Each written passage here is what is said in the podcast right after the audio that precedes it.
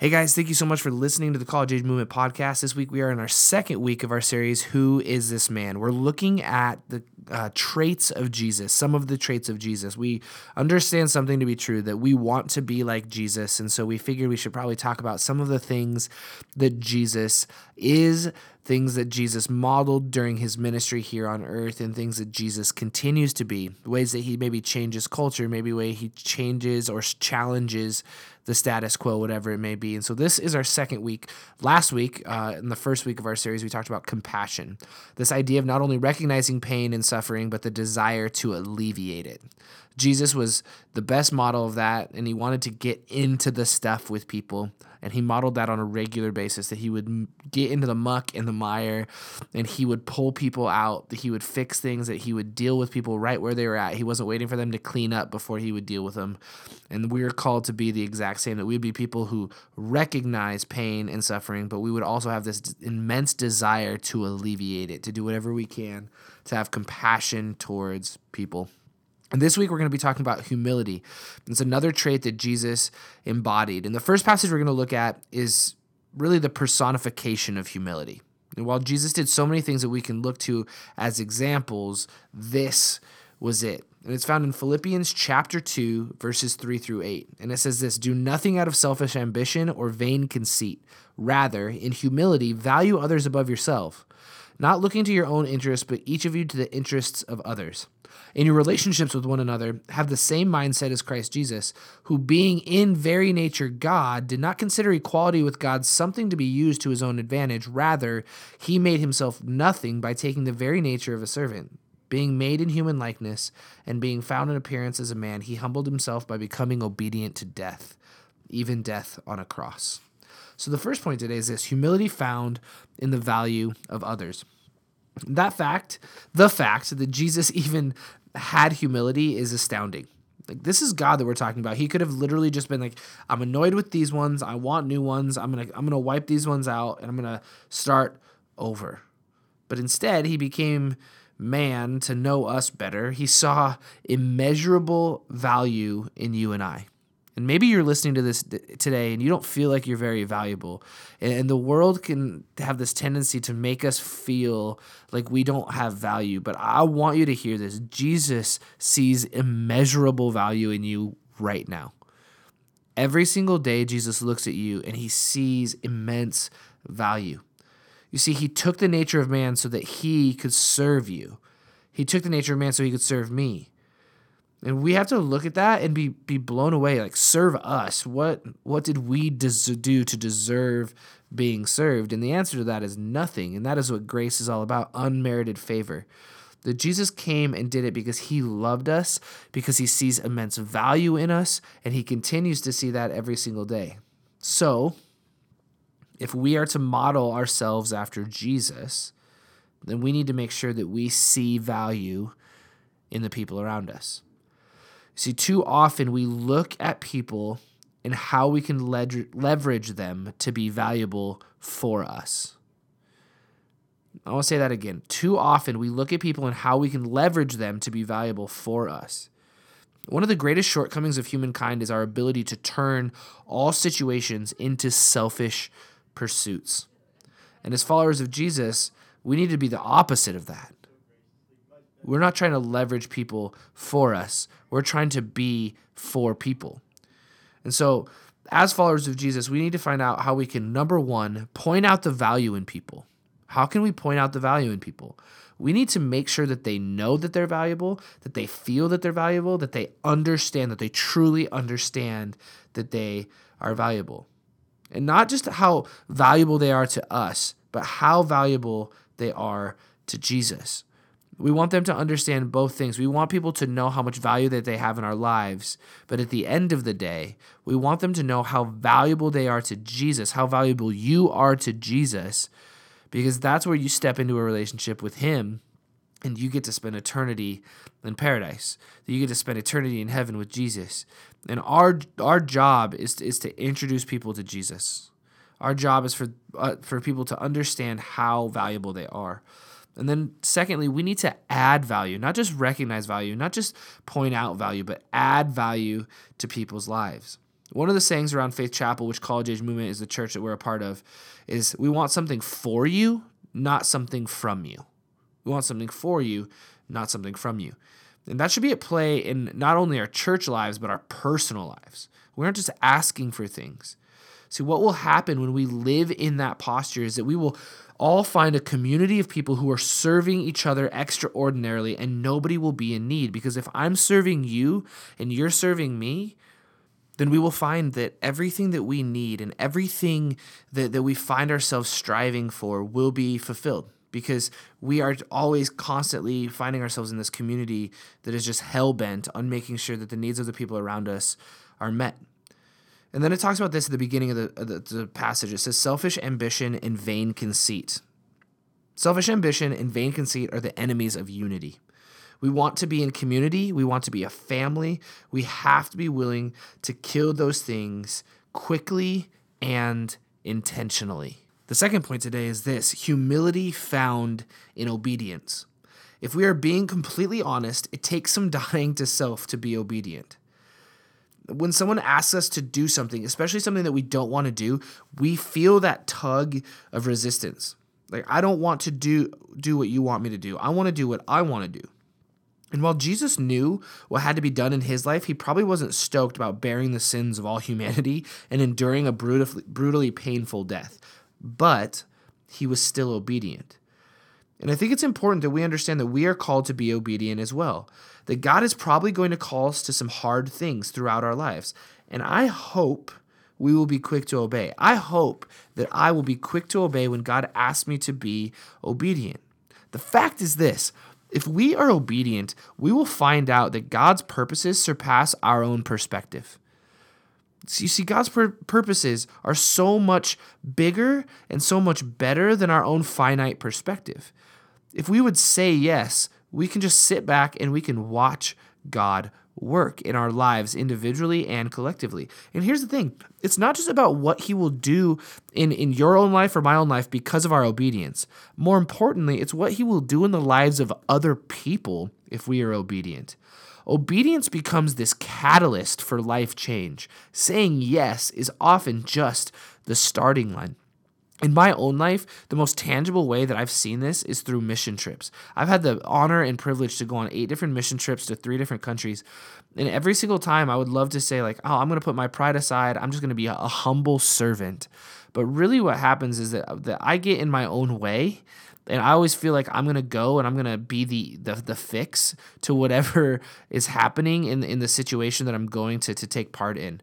But that's not how it happens. Usually I, I just go and, and I get to help and I get to bless other people, but I'm far more blessed by the people that I get to serve than they probably are by me. And I don't think I've ever left feeling like I gave more than I received. I always feel like I've received way more. You see, I'm always changed. I'm always rocked. I'm always, my perspective is shifted. All of those things are so important. And God's purpose in sending me on those mission trips was, was to adjust me, to say, hey, like your little finite perspective of what you think life is and what you think is important, yeah, that's gonna get get messed up a little bit. I'm gonna I'm gonna shake your life up. And He has done that so many times. And I think it's really important that wherever you're at today, that you need to be looking for ways. I need to be looking for ways to say yes to what Jesus has been asking us to do. Because when he does that, we start to see his grand purposes instead of our own perspective. And we always want to be people who are pursuing the purposes of God. The next scripture that we're going to look at is Ephesians chapter 4, verses 1 through 3. It says, As a prisoner for the Lord, this is Paul writing, then I urge you to live a life worthy of the calling you have received. Be completely humble and gentle be patient, bearing with one, one another in love. Make every effort to keep the unity of the Spirit through the bond of peace. So, the next point is this humility found in patience. Patience undoubtedly is this also this also this requirement that we have to like we just have to kill a lot of the things that we naturally feel because patience isn't something many of us are born with it is a skill that is learned and there are going to be people and situations that you literally cannot stand. And having a heart of humility will lead to supernatural patience. You see, we were created to be in relationship, but not every single relationship is the same, and different personalities clash, and there's all these different things that happen we need to be people who have extreme patience. That as followers of Jesus, we would never indi- indicate that we don't like someone or that we would never say that, oh, I don't have the patience to deal with you. That we should have the patience to deal with people and with situations because Jesus had patience with us. And we have to understand something. As followers of Jesus, we have to understand that we are not better than anybody else. One of the biggest problems that Christians have communicated over the centuries, especially the last couple decades, is that we know better or that we are better. You see, that is just a bunch of BS, and people see that from a mile away. The only difference between a follower of Jesus and someone who doesn't follow Jesus is our recognition of our desperate need of a Savior. That we aren't trying to be the fix, that we need Jesus to, to step in and do what he, only he can do. And we recognize that. We aren't any less messy. We aren't any less broken. Our hope is that as we follow Jesus, we'll look more like him and, and maybe we will make less mistakes. But man, if, if anybody has ever communicated to you, I'm a Christian, so I'm perfect, man, that is a, a load of crap. And and if you're a Christian and you've ever communicated that, you know that that's a lie.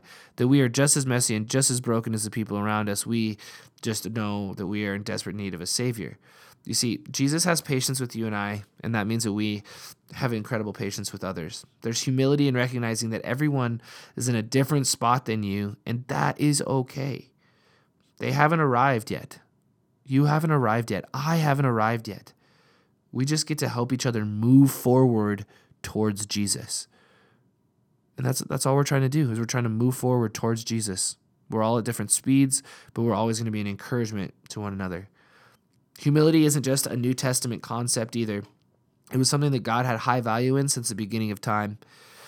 In the Old Testament, it says this in Second Chronicles chapter 7, verse 14. It says, If my people who are called by my name will humble themselves and pray and seek my face and turn from their wicked ways, and I will hear from heaven and I will forgive their sin and I will heal their land. Humility found in prayer. Humility found in prayer. For my entire life, one of the hardest parts of my walk with Jesus has been my prayer life. A lot of people would probably say the same thing. And I think that one of the reasons that so many of us struggle with prayer is because it requires us to recognize that we cannot figure out everything on ourselves. So many of us want to be the answer, but I can confidently say that after 30 years of trying to be the answer, I am not. I am not the answer. Jesus is. So as as we're having conversations with, with people and we're trying to say, "Oh, we know better." We don't know better. We don't have all the answers. We have one answer. And our answer is Jesus. It's not this big grand thing that we figured out. It's not like we have spent so much time figuring out all the different secrets of the world or all the different answers that are pressing on the minds of the billions of people on this planet. No, we figured out one answer and it's Jesus and Jesus crucified. And that covers all kinds of questions because we can just point back to who he is and who he has called us to be. That doesn't make us smart. That just makes us aware. It just makes us solely aware of the fact that we need Jesus to be the answer that we have been seeking for so long. And maybe today you're looking for an answer. Maybe you've come to the same conclusion I have that Jesus is the answer. You see, a humble heart speaks clearly less of me, more of you. To people, that means their needs in front of ours. Hey, less of my needs, more of your needs. Less of my desires, more of your desires. How can I step in and put value on what it is that you want? But to Jesus, that means your will, not mine. As we speak to our Creator, we need to be people who are constantly humbling ourselves before Him, saying, I want what you want, Jesus. And we've heard that so many times. If you grew up in the church, oh, I want what you want, Jesus. Break my heart for what breaks yours, all these different things. But I think that there's a follow up that needs to be said, however you want to do it. I want what you want, but Jesus, however you want to do it. You see, we, we would love to think that Jesus is going to do what he wants and he's going to do it in a way that makes us just so comfortable. But we have to be people who are willing to do it no matter how he wants to do it. And that might be through pain, that might be through suffering, that might be through joy, that might be through success, that might be in a place that you want to be, that might be in a place that you really don't want to be. But Jesus, we want you to do what you need to do, and we want you to do it however you want to do it. We can be people who kill our pride on a daily basis by approaching Jesus and giving him everything that we have to offer. And maybe you're listening to this today and you're like, I don't have very much to offer. That's fine. Just give what you have. The little that you have to offer, offer it to Jesus and say, do with it what you want to do. However you want to use it, use it. I'm here. I'm available. We want to be people with humble hearts that put the desires of Jesus ahead of our own. There's an author by the name of C.S. Lewis. Most of you have probably heard him. And in his book, Mere Christianity, he has this this quote that, that revolves around humility. And it says this it says there's one vice of which no man in the world is free which everyone in the world loathes when he sees it in someone else and of which hardly any people except christians ever imagine that they are guilty of themselves. There's no fault which makes a man more unpopular and no fault which we are more unconscious of in ourselves. The vice i am talking of is pride or self-conceit and the virtue opposite to it in christian morals is called humility you see, we want to be people who kill pride, who kill self conceit, that we would hold on to the virtue of humility, that we'd be people who pursue that on a regular basis. So, a couple things before we go. First of all, look for pride in your own life and do whatever you can to address it, do whatever you can to kill it. This quote indicates that it's really hard for us to see it in ourselves, but we need to look for it.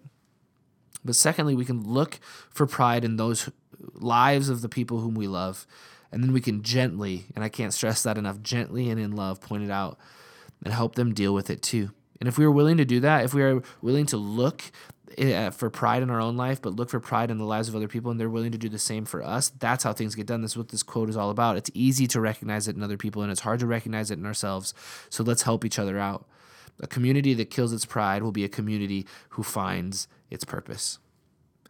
Hey, thank you so much for tuning back into the College Age Movement podcast. We will be back next week with part three of Who is This Man? If you are in Billings, we would love to see you at College Age Movement Tuesday nights, 7 o'clock.